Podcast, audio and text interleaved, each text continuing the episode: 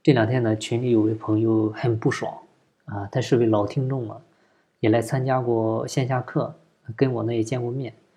嗯，当时呢发现也聊得来，嗯，所以后来呢公司的好多事儿他也都愿意跟我说。他是啥情况呢？他本身呢是一家呃贸易公司，线下呢做零售，线上呢电商也都有做。今年的上半年疫情影响，那好多呢。他的上游的供货商过得呢都不舒服，啊，就有一家工厂是已经干不下去了，啊，然后呢就找到了他，就想让他收购了他们，而且呢给的收购的价格呢很低很低，非常诱人，啊，可以说是白菜价了，啊，那家工厂的老板呢，他确实也是亏本卖的，啊，但是呢，你像不卖的话，他就得一直亏下去，那卖了的话，起码能够先止亏了。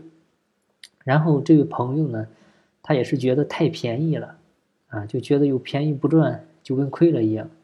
因为当时呢给的基本上是相当于，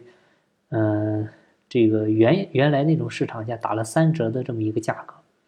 然后当时我还记得他还跟我咨询了这个事儿，嗯，但是呢，当时我给他的意见，因为我毕竟职业影响还是考虑的，呃，风险这块的比较多啊，尤其今年实体经济都很难做。很多重资产公司呢，都选择慢慢是做轻了。那像他这种呢，是是一下子相当于又做重了啊。所以我当时呢是不建议他收购这家工厂的。但是呢，嗯，奈何他有一个情怀啊，他就觉得有了自己的工厂啊，以后呢，从生产到研发到销售啊，到后面的这个售后服务，整体都是一体的，这才算是一个完整。啊，而且呢，以后在产品上呢，它也能够可控一些，设计上呢也能更加灵活，啊，同时呢还能节省一些采购上的成本，啊，再加上这个很吸引人的这个收购价格，他还是决定买了这家工厂，啊，我一看他这么想买，所以就只好就建议他在支付上呢做了一些分期，啊，就别一次性付给对方，因为收购这个这一方呢，毕竟这个时候有主动权嘛。所以呢，他们就最终谈判，这个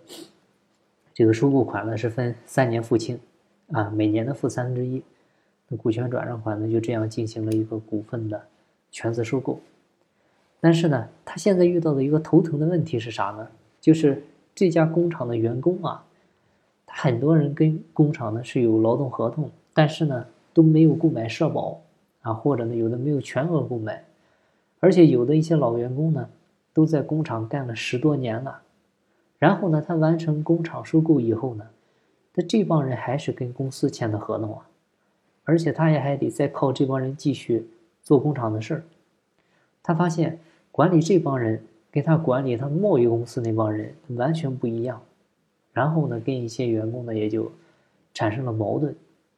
那这一闹好嘛，有几个带头的老员工啊，就去当地的这个劳动部门就投诉。啊，就说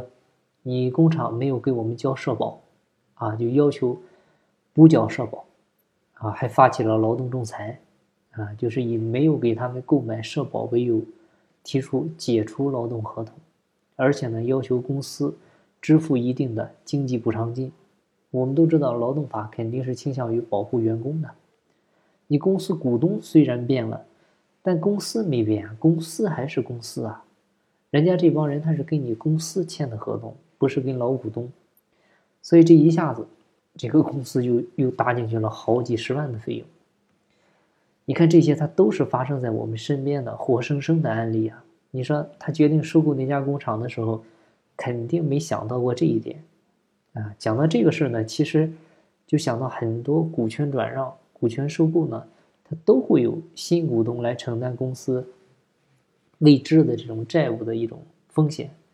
还有的很多这种情况，你比如说一些因为担保过往担保产生的债务，或者一些合同产生的债务，还有比如一些你应收账款上，你财务上做的是应收账款，实际上呢，它就是一张收条啊，然后呢，人家也不认你这张收条，它没有法律依据，它就成了坏账，那不就等同于变相的亏损了吗？所以，如果要收购公司呢，一定一定要做的就是全面的一个财务调查，而且呢，在收购协议里，把这些可能出现的未知的风险情况呢，也都要写明写透。啊，你哪怕多花钱找律师、找咨询公司给你弄的，他一下子也能省这十几万吧。所以，反正事情呢就是这样，就前面呢越麻烦，后面呢就越简单。